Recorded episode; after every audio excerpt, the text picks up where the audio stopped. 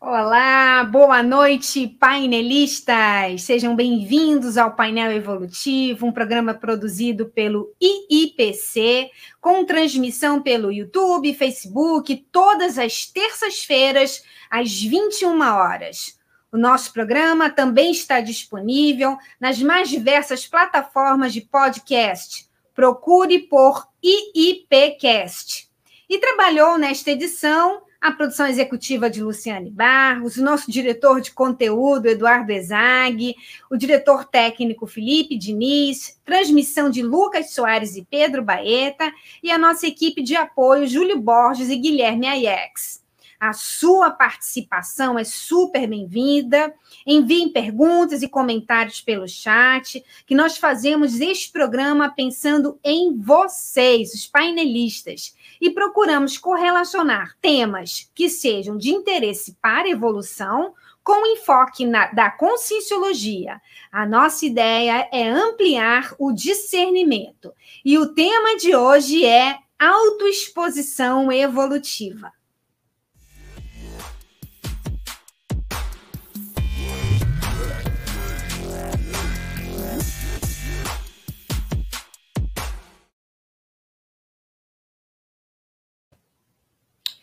Vivemos hoje em uma época de superexposição através das redes sociais. Qual é o seu tipo de autoexposição? É lúcida ou inconsequente? Será que você precisa se expor em todos os momentos em troca de likes? Por outro lado, a autoexposição lúcida pode proporcionar ganhos evolutivos e até auxiliar na programação existencial. No painel de hoje, nós vamos analisar a autoexposição evolutiva com enfoque no paradigma consciencial, com o nosso convidado especial de hoje, professor André Chataloff. Ele é consultor em cultura organizacional e inovação, graduado em engenharia mecânica, mestre em gestão integrada da qualidade, ambiente e segurança. Ele é voluntário da Conscienciologia desde 1992 professor desde 1996, praticante da TENEPS desde 2001 e atualmente ele é secretário-geral da APEX, Associação Internacional da Programação Existencial. Boa noite, professor André. Bem-vindo. A sua primeira vez aqui no programa, né? Opa, agradeço o convite, Alessandra. Agradeço, Eduardo. Obrigado, pessoal, toda essa turma aí do apoio o pessoal aí, bastante força aí, animado do Rio de Janeiro. Então, bem-vindo a todos e todas. Muito bom, André, bem-vindo. A gente que agradece aí por você aceitar o nosso convite. Boa noite, professor Eduardo Ezag. O Eduardo ele é professor e coordenador do técnico científico aqui no Rio de Janeiro e vai dar um suporte aqui no nosso programa hoje. E aí, Eduardo, tudo bem? Tudo bem, Alessandra? Boa noite. Boa noite, André. Seja bem-vindo aqui ao painel evolutivo. E todos os painelistas que estão assistindo aqui o programa também sejam muito bem-vindos. Aproveitem esse momento para compartilhar esse painel com todas as pessoas que podem se interessar por esse assunto. Tem uma setinha aí no canal que vocês podem clicar e mandar o, o, o painel ao vivo para as pessoas. Que essas pessoas vão poder, como vocês também, fazer suas perguntas online. A gente pede que vocês escrevam suas perguntas aí no chat do YouTube, que a gente vai direcionar aqui para o professor Chataloff durante a live para serem respondidas ao vivo. E aproveitem também e deixem seu like aqui no nosso programa. E sejam mais uma vez bem-vindos e vamos começar. André, é, vamos começar falando logo do que, que é essa autoexposição evolutiva. Lembrando que nós temos assim pessoas que podem estar chegando aqui pela primeira vez. Então, eu queria que você falasse dessa autoexposição com enfoque na ciência conscienciologia. Uhum. Bem, é, o assunto que nós estamos trazendo, ele é, vamos dizer assim, da conscienciologia, mas uma frente que trabalha muito sobre o projeto de vida, que nós damos o nome de programação existencial. Porque é um programa, é justamente um planejamento, algo mais burilado, né? E que cuida da existência como um todo. E quando nós falamos de alta, alta exposição evolutiva, nós simplesmente queremos dizer que é uma ação assistencial, lúcida, minha, sua, ou seja, de qualquer um de nós, que apresente as suas ideias, as suas experiências, vivências, aquilo que você conquistou evolutivamente e que quer compartilhar com os colegas e de alguma maneira favorecendo o quê? Novos posicionamentos, dando o seu exemplo para fazer a coisa boa, para fazer a coisa correta, para comunicar então as suas renovações conscienciais. Nós estudamos muito é, na Consciologia dois tripés de reciclagem e que a gente vai ter que utilizar aqui na alta exposição, que é uma reciclagem existencial, que tem a ver com a nossa existência, que acontece desde quando, por exemplo, eu e você mudamos de cidade, né? E a gente tem que é, readaptar, a gente tem que se virar e, de alguma maneira, criar networking, se estabelecer naquela cidade, e que você faz uma reciclagem da sua existência, mas também uma reciclagem intraconsciencial, dentro de si, lá, no, lá caladinho, é, mexendo evolutivamente com coisas é, silenciosas, mas que você sabe que está diferente, você sabe que é, houve uma ressignificação e qual é o grande objetivo, né? É, é justamente é nós trazemos aqui essa vivência para os colegas, para fora, para você mostrar para aquelas pessoas que te conhecem e aquelas que não conhecem, fala assim, olha, eu mudei, então você também é capaz de mudar. Vamos, vamos nessa comigo? E isso faz parte da alta exposição evolutiva. A gente sabe, André, que é, a tendência, quer dizer, não é tendência, é que existe uma cultura, é, é até meio antagônico, né? Tem a cultura de, do se esconder, de não mostrar o jogo, né? Que é a cultura até mesmo de cunho religiosa, né? Da, de você ser humilde, de você não, não apresentar os seus valores, né? O que a gente chama de do trafor, né? Da, do traço força da consciência tem essa cultura da, é, que é até um traço um pouco religioso, e por outro lado, também tem uma cultura de superexposição, né? Da, hoje a gente sabe com as redes sociais que isso está muito em voga, só que é, não é uma autoexposição é, assim, preocupada em mostrar o que a pessoa é, mas o que ela tem, né? O que, que você poderia comentar sobre isso aí para gente? É, o que, que nós estamos aqui dizendo não tem nada a ver com aquela ideia do tipo, olha, não importem se digam mal, se digam bem, mas que falem de mim. Não é isso que nós estamos aqui falando. Nós estamos justamente dizendo que você pega aquelas mudanças que você fez dentro de si, aquelas ressignificações. Vamos dar algum exemplo de ressignificação? Imagine que lá na juventude, na adolescência, você fazia coisas que você não concorda hoje por exemplo, você agredia os amigos, os colegas, era de alguma maneira antissocial, você não estava nem aí com os demais. E aí a vida vai te ensinando que, poxa, eu posso aprender com todo mundo, não importa a capa do livro, importa o conteúdo que está ali dentro. Então, com base nisso, você começa a tirar proveito mais da vida e muda, faz essa reciclagem intraconsciencial. Então, né, Alessandra, quando a gente está querendo dizer aqui nessa autoexposição, não é de você colocar uma melancia na cabeça, mas é você mostrar, inclusive, com a sua postura correta, com os bons modos, com uma boa é, transparência, né, mostrando, vamos dizer assim, que é possível você dizer o que você pensa, cuidando sim com as palavras, sabendo colocar de uma maneira adequada. Ou seja, existe aquela situação, né, Alessandra, que muita gente fala: ah, perguntar não ofende, a pessoa tem que me engolir. E a gente percebe que não é por aí.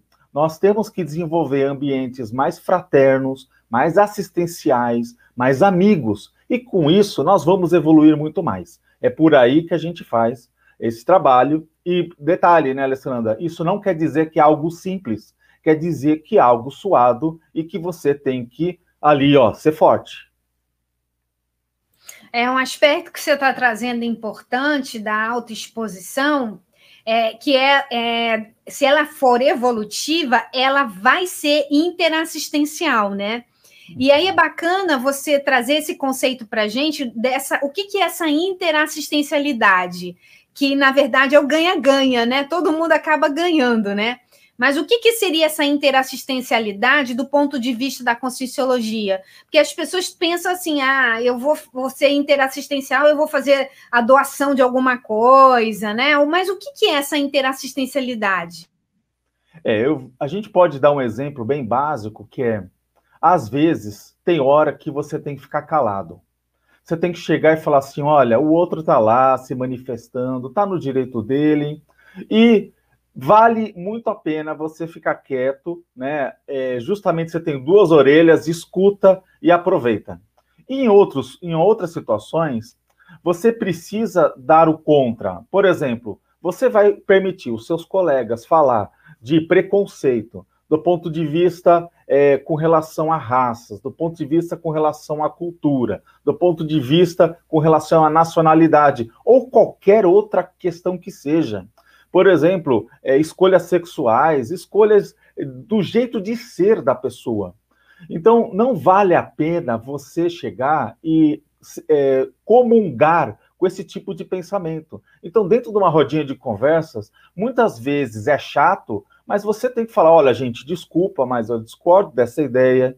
Eu percebo que a gente tem que pensar por esse ponto de vista. Então, olha só, você está fazendo uma autoexposição evolutiva daquilo que você pensa. Você não está querendo agredir ninguém. E pelo contrário, você está usando seu exemplo, dizendo até inclusive que em determinado momento pode ter pensado de um jeito ou de outro, mas que houve ressignificações. Você está atualizando e discordando daquele ponto de vista, mesmo gostando muito daquelas pessoas. Então, a gente percebe que uh, tem uma coisa que a gente trabalha, uma ação que a gente trabalha muito na Consciologia, que é o admirar e discordar, admiração e discordância. E é difícil você colocar isso na prática, mas é por aí. Muito bacana as suas considerações iniciais. E eu queria que você acrescentasse o processo das bioenergias. Nesse momento aí da autoexposição evolutiva, nesse momento das interações, como é que fica o processo energético? Porque a gente está falando aqui com base no paradigma consciencial, né? Então, você poderia fazer algum comentário? Porque você citou aí é, de, de, da, das, dessas interações quando a gente recebe uma discordância, né? E aí a gente sente aquele impacto energético. O que, que você poderia acrescentar aí nesse sentido? É, o que a gente percebe que essas nuances das bioenergias, elas, elas são muito mais complexas do que parecem. Exemplo, você sabe, né, é, Alessandra, que quando você está conversando com alguém e ela discorda de alguma coisa que você está dizendo, de um posicionamento, você sente nas energias dela. Você sente, olha, ou então que aquela pessoa não está bem naquele dia, que algo está acontecendo de errado, é, algo que está fora ali, da normalidade. E essas percepções, elas são percepções bioenergéticas, não é? Essas interações, nós fazemos acoplamentos energéticos, nós interagimos uns com os outros. Isso, de alguma maneira, dá-nos essa sensibilidade, né, de uma percepção maior da, do que, que nós estamos é, interagindo. Então, se a gente for estudar a multidimensionalidade pelo aspecto da interação, isso já é um fato, um parafato, como aqui estamos exemplificando. Mas existe algo além disso. O que, que eu estou querendo dizer? Que quando nós estudamos as bioenergias, também deparamos com a multidimensionalidade. Essa multidimensionalidade mostra que nós não vivemos só nesse mundo material, mas também nesse mundo energético das bioenergias e também deparamos com consciências extrafísicas, com ambientes em que tem energias gravitantes, e que tem para-olhos. Gente que está ali, uma para-plateia, uma plateia que não está presente intrafisicamente, mas multidimensionalmente está. Então a gente percebe muitas vezes que se a gente assistir aquele filme Ghost, por exemplo, né, o outro lado da vida, em que mostra que o, o personagem principal ele acaba é, passando pela uma morte biológica e vai acompanhando a sua ex-esposa. E, e as pessoas vão é, sendo afetadas pela presença dele. Então, quando você olha ali o caso da médium que aparece, né? É, e, e, e, começa a sentir é, as interferências dele, daquela personalidade, como agora como é, uma personalidade extrafísica, não mais intrafísica, ela acaba, de alguma maneira, se fazendo presente. Então, o que a gente está querendo dizer com isso, Alessandra? É que você pode enganar a si próprio, mas você não engana os outros. E existem esses para-olhos, existem sempre alguém, uma plateia no extrafísico, presente, acompanhando todos os seus passos e todas as ações, e muitas vezes acompanhando o que você pensa, o que passa aqui na sua tela mental e o que você diz pela boca, e eles confrontam o que você está pensando com o que você está dizendo. E quanto maior a dissonância dessas ideias, eles falam: Ih, olha, hora, óleo de peroba nesse rapaz, óleo de peroba nessa moça. Por quê? Ela está falando uma coisa com a boca, mas na mente dela está poluída. Então isso mostra que essa autoexposição evolutiva, ela tem que ser sincera, ela tem que ser algo trabalhado. É, isso que nós estamos colocando aqui é um desafio. Ninguém está falando né, que né, o Eduardo tá, ele acompanha também bem essas, essas informações, e vocês aqui nesse bate-papo, nesse painel, sempre tem esses debates. A gente sabe que é, existem múltiplos casos que nós poderíamos falar, mas a gente também sempre diz na, na consologia, não é, pessoal, que não acredite em nada, tenha suas experiências pessoais, é, questione o que nós estamos dizendo, refutem, mas reflitem se tem é, seriedade nesse assunto. É isso que você falou agora, acho que iluminou tudo, né? Clareou muito, porque então, na verdade, o processo energético, a existência da multidimensionalidade, as bioenergias, elas revelam quem a gente é. Então não tem escondimento, né? Então, na ver... pelo que a gente pode fazer uma analogia aqui, na verdade, a nossa vida é um grande, um grande Big Brother, né? Não tem a ideia lá do Big Brother que fica todo mundo olhando lá o tempo todo. A nossa vida é um Big Brother para consciência extrafísica, de for pensar assim, não é? é seria isso, né, professor Chataloff? Perfeitamente. Nós vivemos o Big Brother e qual que é a questão? Você pode é, ir contra esse Big Brother e funcionar tal criança marruda, né? E falar assim, não, olha, eu vou dar um despertão aqui, mas a gente percebe que isso eh, dá na nossa cabeça. Nós estudamos uma coisa chamada karma, estudamos eh, a lei da causa e efeito na prática e que nós vamos perceber mais cedo ou mais tarde que é, é, melhor deixar umas pegadas positivas desse planeta do que repetir aquelas pegadas anteriores negativas. Uau, a gente já tem muito assunto bom agora. Vamos ver, Eduardo, como é que estão os nossos painelistas aí? Nós temos perguntas. Como é que está isso aí, Eduardo? Sim, a gente já tem pergunta aqui dos painelistas. Lembra a todos os painelistas que estão assistindo aqui a nossa live para darem o seu like e também podem colocar mais perguntas aí no chat para o nosso convidado especial de hoje, André. E a gente tem uma pergunta aqui do Paulo Berner. Ele faz o seguinte: qual é a melhor maneira de fazer a autoexposição evolutiva?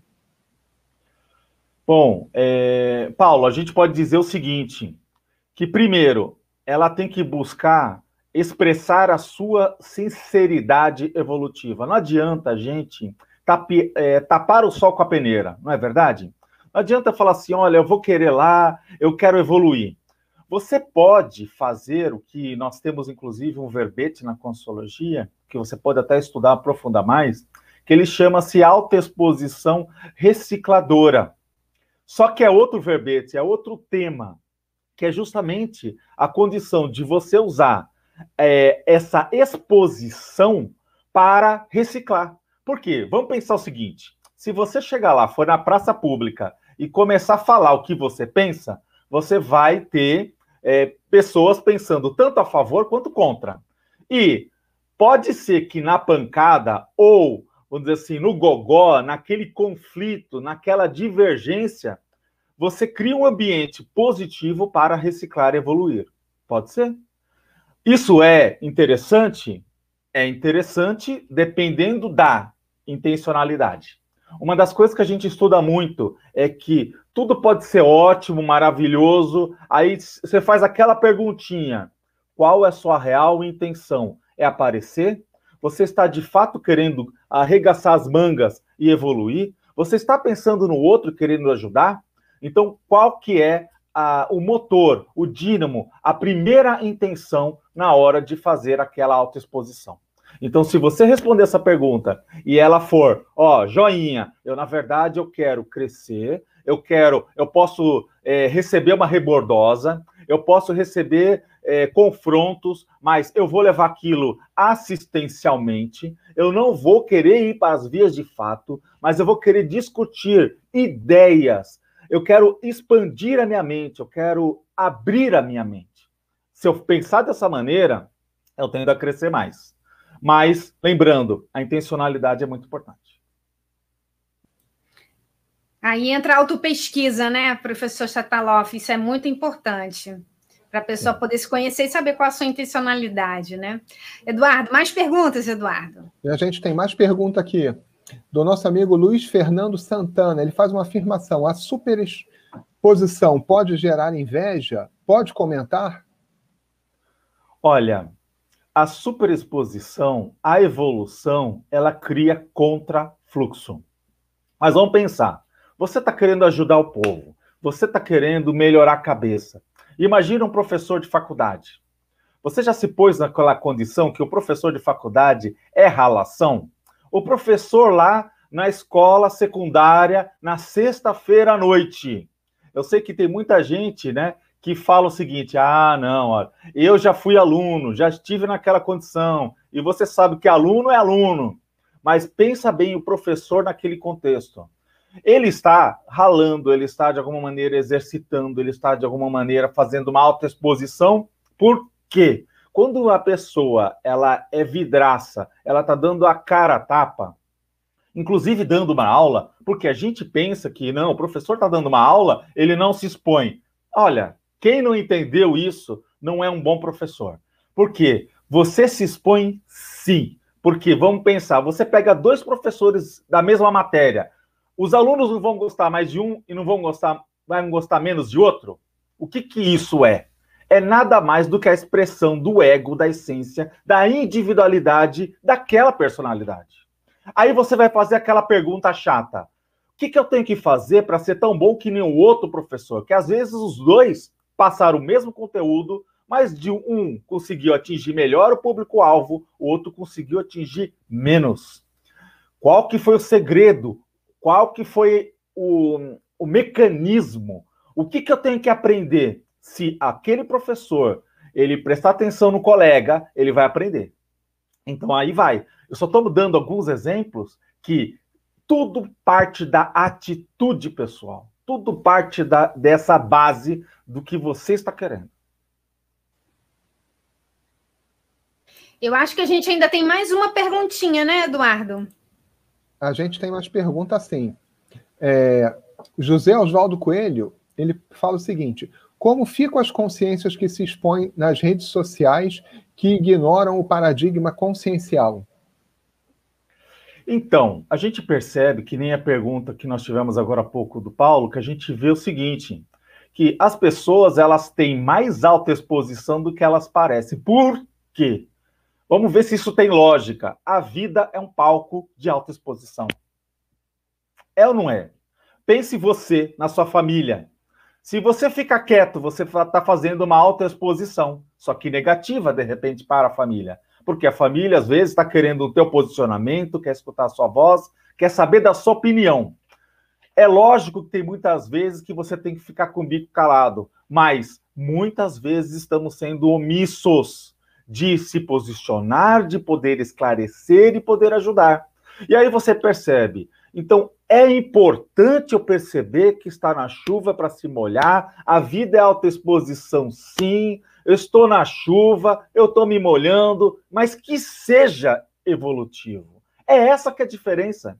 Agora, só vai ser evolutivo se eu tiver a intenção de melhorar, se eu tiver a intenção de reciclar, se eu tiver a intenção de me autoavaliar e, de alguma maneira, aprender com os outros. Se isso não acontecer, vamos pensar o seguinte: eu estou gaseando a aula da vida.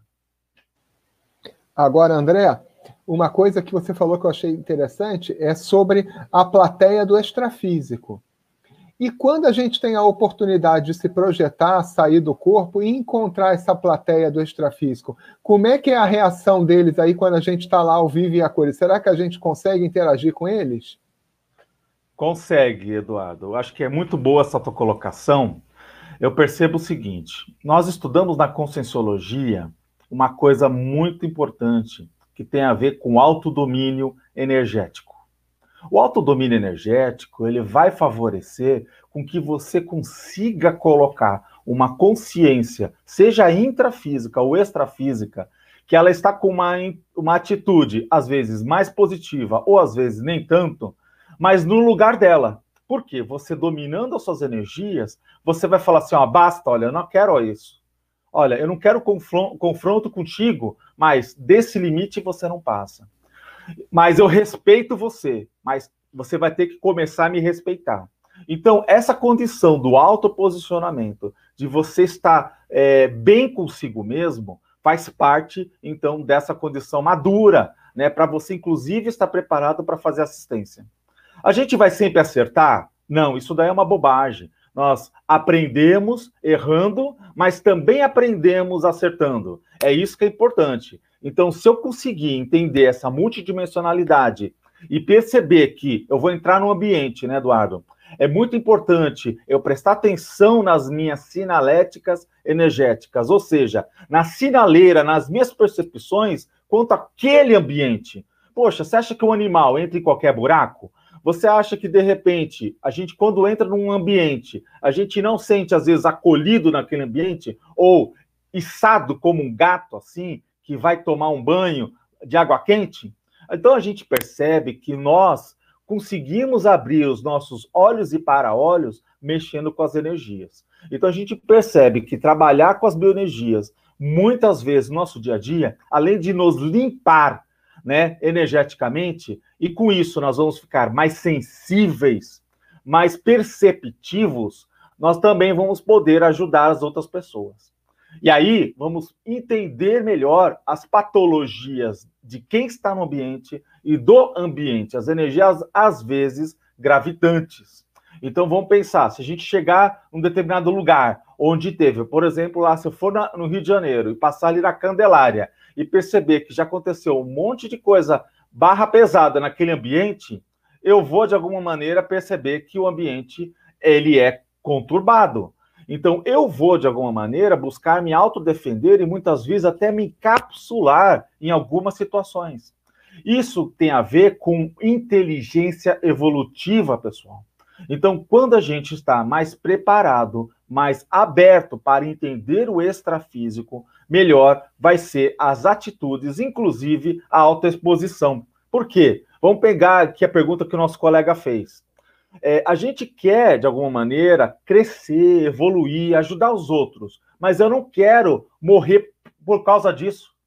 Então eu tenho que ser vivo. Como que eu vou ser vivo? Eu vou saber até onde vou, eu vou saber aonde eu ando, onde eu não ando, eu vou saber qual que é o limite da assistência, tudo isso tem a ver com a nossa inteligência, a nossa inteligência evolutiva. E assim vai. O André, muito bacana. É, é, você é voluntário, não só voluntário, você está à frente da, da Apex, né? Que é a IC dedicada ao estudo da ProExis, que é Programação Existencial. Você já fez uma analogia aí do, do palco da vida, né? Se a gente não está se expondo, mas eu gostaria que você aprofundasse para deixar bem claro aqui para os nossos painelistas qual é a correlação da programação existencial com a autoexposição. E aí eu queria que você explicasse um pouquinho mais sobre o que é essa programação existencial. Bem, é, vamos estudar um pouquinho sobre o aspecto da é, do que, que a programação existencial e o estudo dela nos beneficia, inclusive para entender um pouco a autoexposição como uma ferramenta evolutiva. A gente pode perceber o seguinte, que a vida humana, ela, ela passa a ser técnica a partir do momento que nós evoluímos e queremos, de alguma maneira, aumentar o, o resultado dessa vida. Vamos pensar o seguinte: eu, você, todos nós, nós temos um passado. Se você admite isso, isso já é um gran, uma grande valia. Quer dizer o seguinte: se hoje você percebe, olhando para os seus colegas que estão aqui na vida humana, e percebe que tem pessoas que são melhores que você, a primeira pergunta que a gente deve fazer é o quê? O que, que eu fiz nas outras vidas? Por que eu não sou tão bom e sou, eu sou tão despachado quanto aquela pessoa? Por que eu não tenho determinados talentos? Por que eu tenho dificuldade de lidar com certas coisas? Então você percebe que, primeiro, você tem muita coisa para estudar. Você tem muita coisa para evoluir. Mas, ao mesmo tempo, se você for sincero consigo, você vai perceber que você já sabe muita coisa também e que pode ajudar os seus colegas. Então, ser uma troca. Essa troca inteligente é: eu vou dar para os outros aquilo que eu já evolui dentro de mim, e eu vou aceitar e prestar atenção e absorver aquilo que os outros fizeram da mesma forma que eu. Então, nós vamos fazer trocas. Vocês concordam que se eu tomar essa ação, essa atitude, que ela, ela é bem simples, mas se eu usar isso na prática, eu vou evoluir mais rápido? Então, quando a gente estuda a programação existencial ou projeto de vida que nós planejamos, muitos de nós, entre uma vida e a outra, ou seja, antes de nascermos, nós tivemos a oportunidade de avaliar todas as besteiradas que nós já fizemos em outras existências.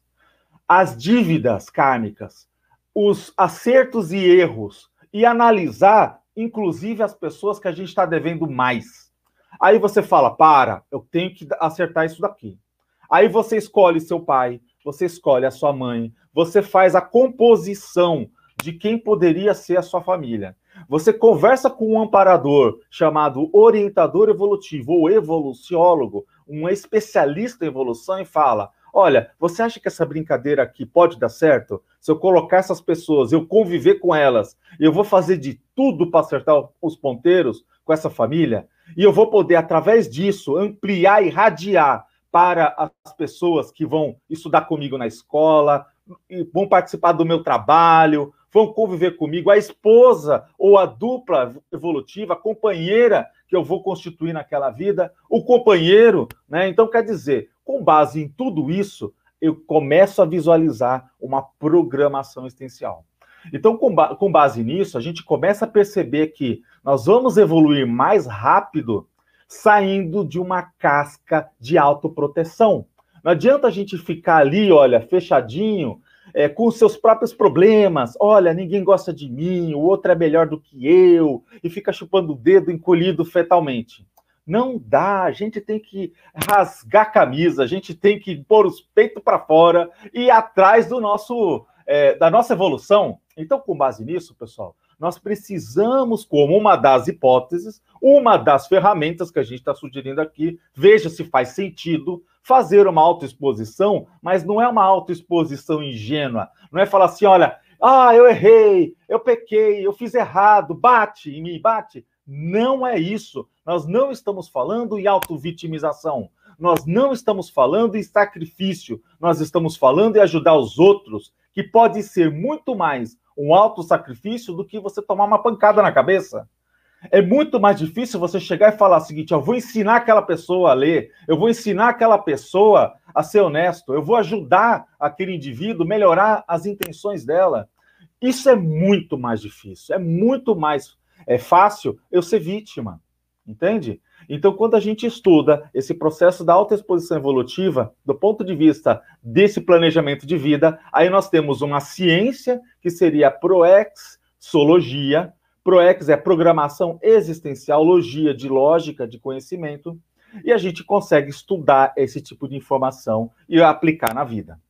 Tá? Então, nós estamos casadinhos aí com a conscienciologia, ampliando o estudo da conscienciologia, que é o estudo da própria consciência, eu, vocês, nós, esse princípio que está vivo, consciente, que é muito maior do que essa vida humana. Muito bacana, André. E aí vem toda a ideia de que é, quando eu me exponho, eu vou ter os feedbacks. Aí eu vou tirar essa casca que você falou, né? Eu vou sair desse casulo e aí com os feedbacks eu vou poder é, me melhorar, né? Vou poder é, dar um passo maior no processo de reeducação, que tem a ver com esse processo evolutivo. Muito bacana essa, essa, esse seu comentário final aqui, né? Seu último comentário.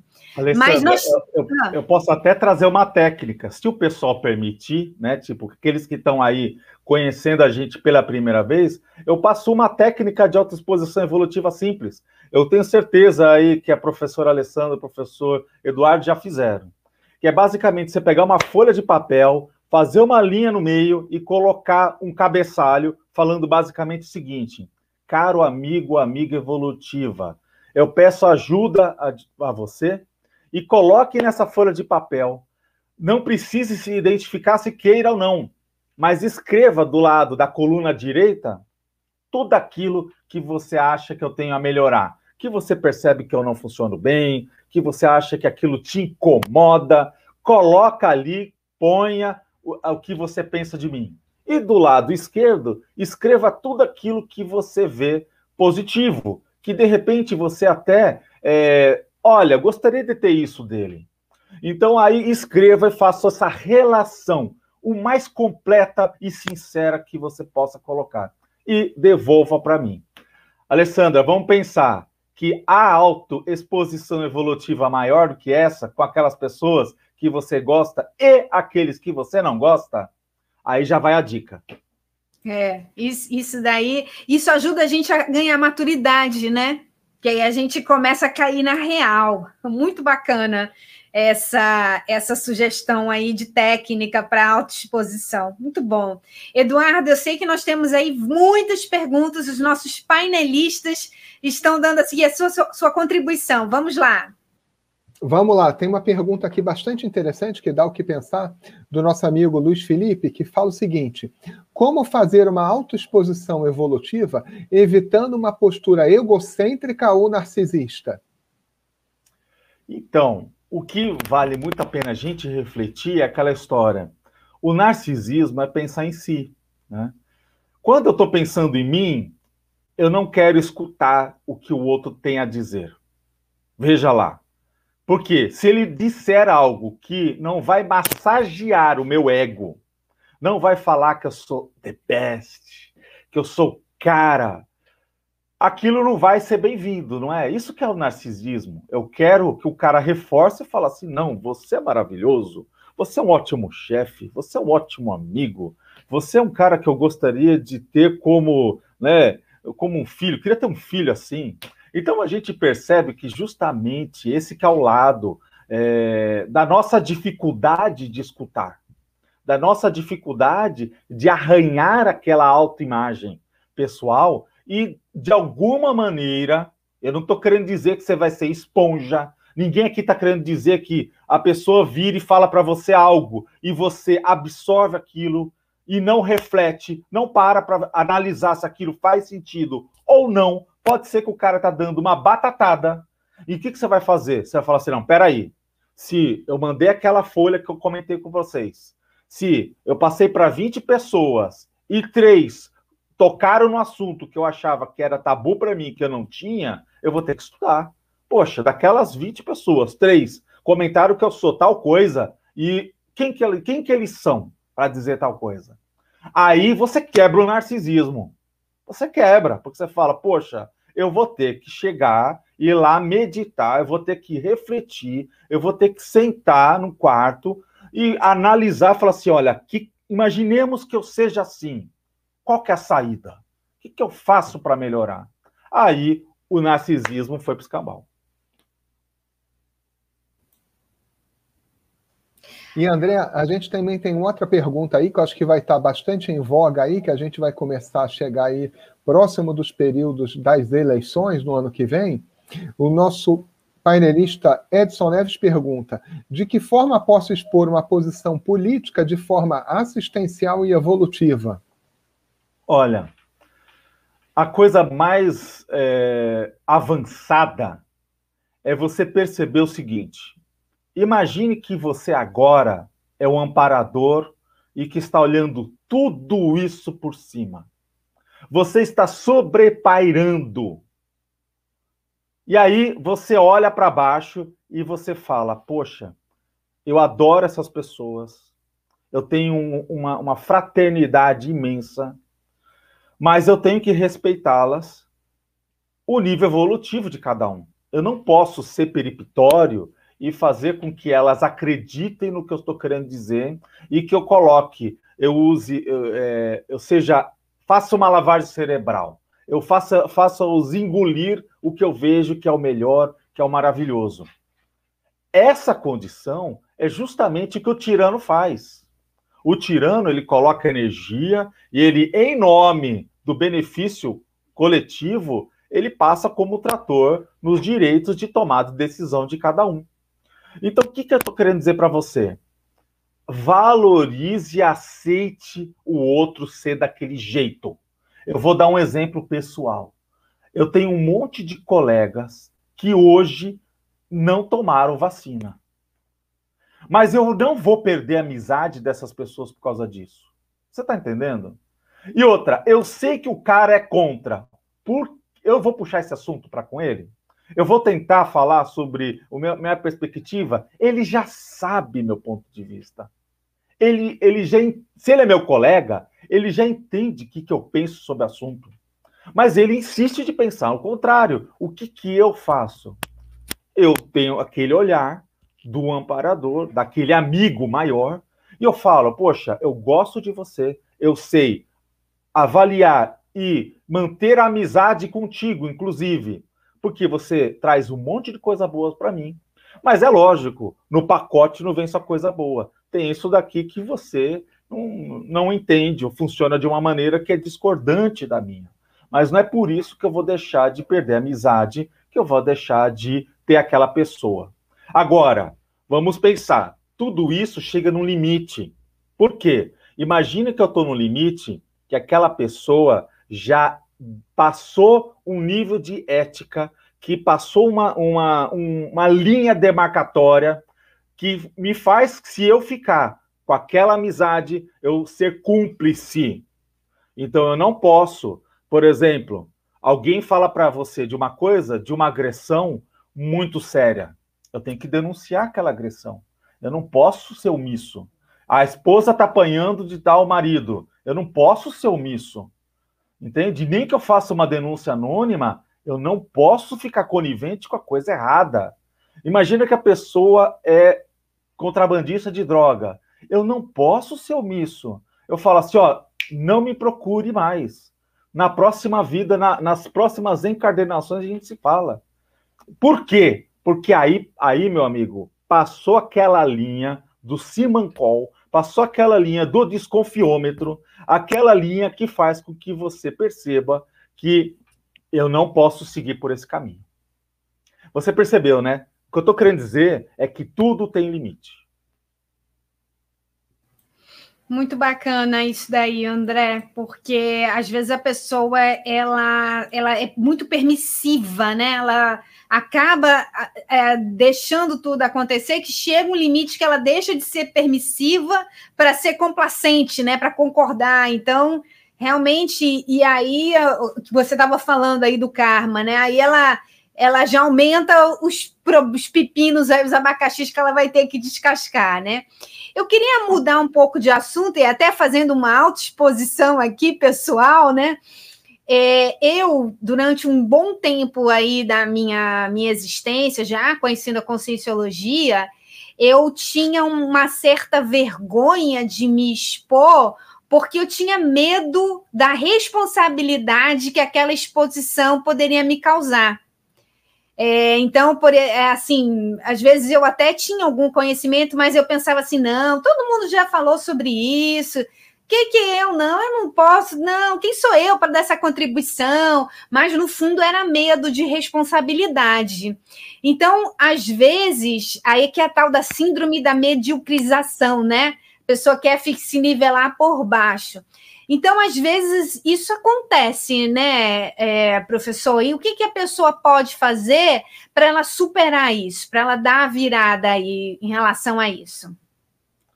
Olha, professora, a gente tem que pensar o seguinte, né, professora Alessandra, que nos cabe, nesse nível evolutivo, nesse patamar, nessa nossa dificuldade recíproca, é refletir, fazer solilóquios, fazer técnica de reflexão de cinco horas, ficar ali no, no lugar e falar assim: olha, será que eu tomei a atitude certa?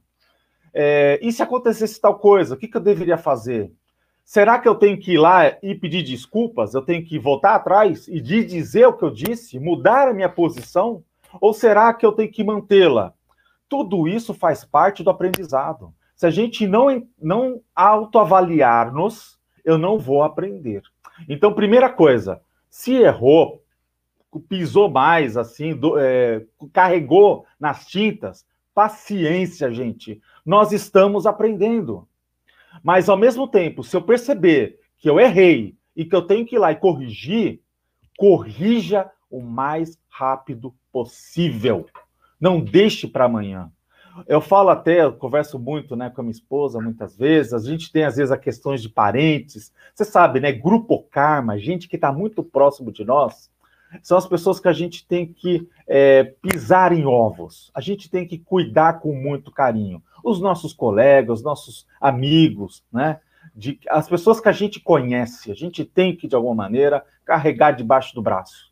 E o que, que eu falo muitas vezes com a minha esposa, né? Minha companheira, eu digo, olha, não, a gente tem que, tem que perdoar. Às vezes a gente tem que chegar, você tá certo e a pessoa tá errada. Se a coisa ela é numa dose muito pequena, você fala para a pessoa: olha, desculpa, eu errei. Você tá certo, mas você fala: olha, eu errei, olha, eu, eu, eu fui muito periptório, eu, eu exagerei nas tintas. Você desculpa, por quê? Porque não adianta, é o caso que eu falei para vocês do colega, do amigo meu, e vocês devem ter diversos, que chega e fala: eu não vou tomar vacina e pronto, eu discordo dessa treta, eu acho que tem um chip lá dentro. Eu falo assim, cara, eu falo assim, faz parte do nível evolutivo, do momento daquela consciência. E paciência, a gente não pode ficar só com os perfeitinhos, dentro daqueles limites que a gente conversou. É, eu entendi, acho que uma coisa que me ajudou muito, concordo com tudo que você falou, uma coisa que me ajudou muito foi eu entender qual era o meu papel, a, a contribuição que eu poderia dar nesse conceito que você traz do, do também, que eu sei que vocês falam nos cursos né, da Apex, que é a mini peça dentro do maxi mecanismo. Tem coisas que só é eu que tenho que fazer, não tem jeito, eu que tenho que fazer. Sou eu, certo, errado, perfeito, imperfeito, sou eu que vou ter que fazer, né? Então, quando eu entendi isso, hum, então é. A gente tem que sair dessa, dessa ilusão, né? A gente tem uma ideia que é um mito da perfeição que não existe, né? Então, você poderia comentar um pouquinho mais sobre essa ideia da mini peça dentro do maxi mecanismo, que eu sei que a Apex Olha, ela se dedica a estudar isso também, né? Olha, eu vou dar um exemplo de uma coisa assim que eu acho que é a coisa mais fantástica de tudo. Um dos grandes mecanismos de evolução, e vocês podem chegar às vezes à mesma conclusão que eu, que, quizás, né? É, é que o voluntariado é uma grande ferramenta de evolução uma grande ferramenta de alta exposição evolutiva. Por que eu falo isso? Porque às vezes você está lá trabalhando numa instituição, fazendo uma coisa que parece que é, não tem valor. Eu vou dar um exemplo. Eu no IPC mesmo, eu no determinado momento eu voluntariei no cadastro. O que, que eu fazia? Eu pegava aquele cadastro e eu era meu objetivo higienizar aquele cadastro, tirar aquilo que não funcionava mais, é, tirar aquele, aqueles telefones que ninguém mais atendia e falar: olha, aquela, aquele telefone eu vou ter que apagar porque não existe mais. Aquele e-mail não funciona mais. Então eu ia fazer a higiene do cadastro. E é interessante, gente, que aconteceu uma coisa muito séria. E eu, naquele trabalho de mini peça dentro do Maxi Mecanismo, e eu pensava o seguinte: olha, eu tô aqui voluntariando, tô aqui trabalhando, e eu quero fazer o meu melhor é o cadastro, não é aquele cara lá que que está lá na palestra, não é aquele cara que está fazendo a, o papel dele de esclarecimento, que é uma coisa séria, que tem que estudar e tem que se preparar, mas é um cadastro e eu vou levar isso a sério. E aí, de repente, eu estava lá no meu processo, e aí eu olho para o número e vem uma, mente, uma ideia muito clara na minha mente. Fala assim: olha, esse número 3 que está aqui no, no, no telefone, que eu estou tentando ligar e não atende, ele eu acho que é tem um 4 na frente. Aí eu falo assim, mas por quê? Não, tem um 4 na frente. Troca esse 3 e põe o 4. Eu coloquei o 4, liguei para a pessoa. A pessoa me atendeu e falou: Olha, realmente, eu fiz o cadastro com vocês e, eu, e há muito tempo que eu não entro em contato. E realmente, olha, ótimo você ter falado que eu estava querendo voltar a ter palestras, eu estava querendo saber aonde vocês estão no endereço novo, e você me contactou. Eu desliguei o telefone e eu falei, eu tomei aquele banho de energia, eu senti assim, sabe? Olha, eu ganhei meu dia. Eu falei, cara, olha só o exemplo do amparo numa coisa pequena, numa coisa dentro de uma mini peça do maxi mecanismo. Mas é uma mini peça que está querendo acertar, uma mini peça que quer escutar, que ele está querendo resolver e que não está ali se queixando por ser a mini peça. Então, esse é um exemplo que eu vivenciei. E eu tenho mais, alguns outros exemplos que foram acontecendo e que você, você sente gratificado e, e percebe na prática a importância da mini peça no maxi mecanismo. É, todas as funções elas são importantes. Aí vai, vai que nessa você resgata uma consciência que, que você prejudicou num passadão, né? Olha só que assistencial é essa, são essas atitudes, né? Agora, André, vocês, você lá na Apex tem um curso, né, que se chama Ciclo da, é, da Proex, é isso? É um curso é. É, que fala de todos os detalhes de programação existencial. Sabe, André, que a gente tem muitas dúvidas, assim, os nossos painelistas, eles, eles querem saber muito sobre programação existencial, porque é base, né? Você poderia falar um pouco sobre esse curso, como é que ele funciona? É, é um curso que uma pessoa que nunca estudou Conscienciologia pode fazer esse curso? Pode. Então, o que, que a gente percebe? Olha só, é, o entender a programação existencial é uma das coisas mais sérias para nós, porque isso favorece a gente acessar a nossa memória de coisas que muitas vezes esquecemos. É, muitos de nós que passou por um curso chamado intermissivo entre uma vida e a outra, é, naquele momento lá, com maior lucidez e expressão, a gente planejou essa vida. Só que nós não trouxemos aqui é, todos os passos, todas as pedras do quebra-cabeça para fazer o puzzle e mostrar a foto do que, que a gente tem que fazer. Mas existe uma, um motivo por isso. Eu vou dar, vou dar assim um, uma fazer uma reflexão. Se eu, por exemplo, naquele momento que eu estava mexendo com cadastro, eu era bem mais jovem do que eu sou hoje, né? apesar de não ser assim de idade avançada, mas eu sou bem, era bem mais jovem. O que eu estou falando é algo que aconteceu mais de 20 anos atrás. E o que, que acontece era. É, se pra eu mim olhasse... travou aqui. Travou para você também, Eduardo? Alô? Já tá voltou, pode continuar. Estamos ouvindo. Estão ouvindo? Tá bem. Então, olha só. É, se eu lá atrás eu tivesse uma pré-cognição do futuro e eu pensasse um dia que estaria coordenando uma instituição conscienciocêntrica, eu falaria assim: não, não é para mim. Não é para mim, é, eu não vou dar conta, é muito cascalho para eu chegar lá e eu fazer aquela tarefa, é muita responsabilidade. E eu estou dizendo, e não estou querendo dizer que não seja, mas a gente, primeiro, não faz nada sozinho. Eu só sou coordenador de uma instituição porque existem voluntários. Só existem voluntários porque tem pessoas que são assistidas. Então você percebe que tem essa cadeia da mini peça no maximecanismo. Então nós não estamos sós. É essa que é a verdade. Nós, nosso sucesso não é nosso e assim como o fracasso também não é só nosso. Então quando você começa a entender essa condição da pluralidade e perceber a importância do seu papel, você ganha mais força.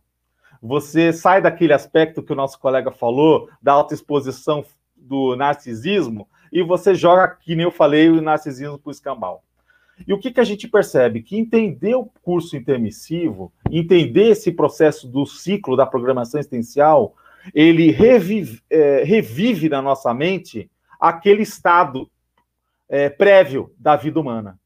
Então é lógico que podem começar a surgir ideias novas, pode começar é, é, você, de alguma maneira, ter insights, ter inspirações e, de alguma e de certa forma, poder chegar, inclusive, é, ter grandes sacadas do que você tem que fazer.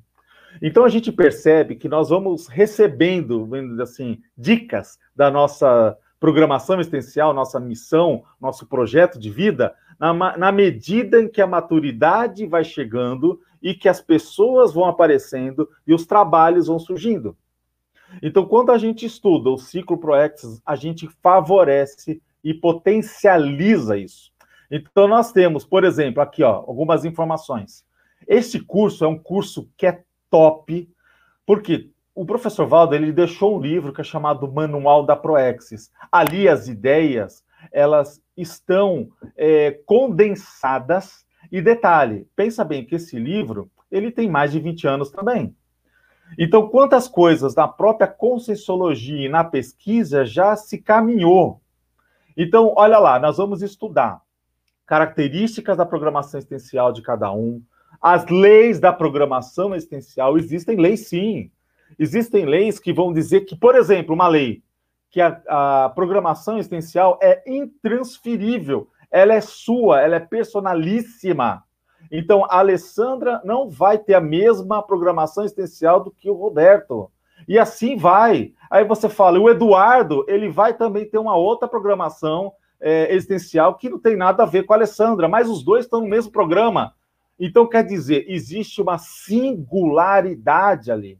Então, nós vamos entender esses, esses parâmetros. São oito encontros, oito aulas acontecendo pelas manhãs de sábado, em à distância. Se você perder uma aula, você pode ver gravado depois. E será. A gente tem sempre no, no, no em todo o segundo semestre. Nós agendamos, então, para que as pessoas possam lembrar e falar: ó, segundo semestre tem esse curso da Apex, tem o curso do Ciclo ProExis. Então, nós vamos começar agora no dia 21 de agosto. Então, logo pela manhã, é, essa atividade, se não me engano, é 9 horas da manhã, a gente já começa o curso. Muito bacana, e depois a Apex também tem um curso famoso que é o balanço existencial, né? Então, quem faz esse curso já vai mais preparado para o balanço, né? Que geralmente Exatamente. acontece no carnaval, né? Só para vocês terem uma ideia da importância desse curso, é, nós tivemos o, o, o nadador olímpico é, Teófilo é, é Larboni, eu esqueci o sobrenome especificamente mas que fez conosco é, no último período, inclusive lançou um livro a, pos, a posteriori esse curso. É, mais incrível que pareça, né, a nossa vice-miss universo do Brasil, ela fez o nosso último curso. Então vocês veem o seguinte, vocês não precisam ser estrelas, mas nós estamos de braços abertos para recebê-los, né? Então, é, esse é o convite aí de vocês também se agendarem e poderem participar do balanço existencial. Que sempre é, sempre. Você quer pensar o seguinte, Apex, quando que acontece o curso balanço existencial? No carnaval, gente. É para você aproveitar o mental soma e o seu carnaval. Você vai dançar com seus neurônios. Eu já fiz o, o balanço existencial algumas vezes e realmente é imperdível, é muito bacana muito realmente. Fuja da tentação, né, Eduardo? É. De pular o carnaval, de atrás das, das marchinhas carnavalescas, né? Então, fuja da tentação. Eu sei que vocês já estão vacinados. André, muito bacana. Eu, já vai ficar o convite para você retornar, porque uma hora realmente passa muito rápido. É, a, a, gente já faz o convite para você vir falar mais próximo aí do balanço existencial também tá? Para lembrar aqui aos, aos nossos painelistas. Então, a gente agradece a sua presença, a sua participação, as suas contribuições e reflexões. Lembrando que quem quiser mais informações é só entrar no site www.apexinternacional.org. Está aqui no nosso painel aqui para vocês acessarem. Todas as informações estão lá, né, né André? Então a gente Sim. agradece aí suas considerações finais. Bom, primeiramente agradecer aí e parabenizar pelo excelente trabalho. é, deste painel evolutivo que é muito power. É, ele é turbinado pela presença de vocês, né? Então, Alessandro, Eduardo, olha, parabéns, olha, vocês é, deram muito apoio para nós. A gente vê a questão dos bastidores, a organização, o acolhimento que vocês nos passam. Então, isso é fora de série, isso já é, ajuda muito na entrevista. E agradecemos também né, é, os ouvintes, as pessoas que acompanharam essa live, é, sempre reforçar a importância de é, clicar, dar seu like, né, e também compartilhar, porque esse trabalho ele, ele é para isso, é para fazer assistência. E se você gostou, continue né, essa onda positiva e assistencial que os nossos colegas do IPC estão fazendo com brilhantismo. Muito obrigado. É a nossa programação existencial, André. Isso aí. Eduardo Ezag, boa noite.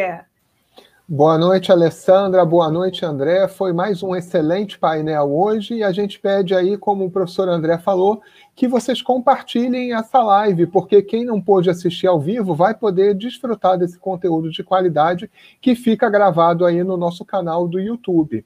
E para quem só chegou hoje, temos aqui uma lista dos primeiros passos aí que vocês podem seguir aí na nossa live e tem uma playlist chamada Comece por aqui, onde vocês podem entender um pouco mais sobre as ciências conscienciologia e projeciologia. Meu boa noite a todos e obrigado novamente. Nós agradecemos a presença de todos, dos painelistas, da nossa equipe técnica, e fica aí uma boa semana para todos. E a gente se encontra terça-feira que vem, às 21 horas. Boa noite, uma ótima semana.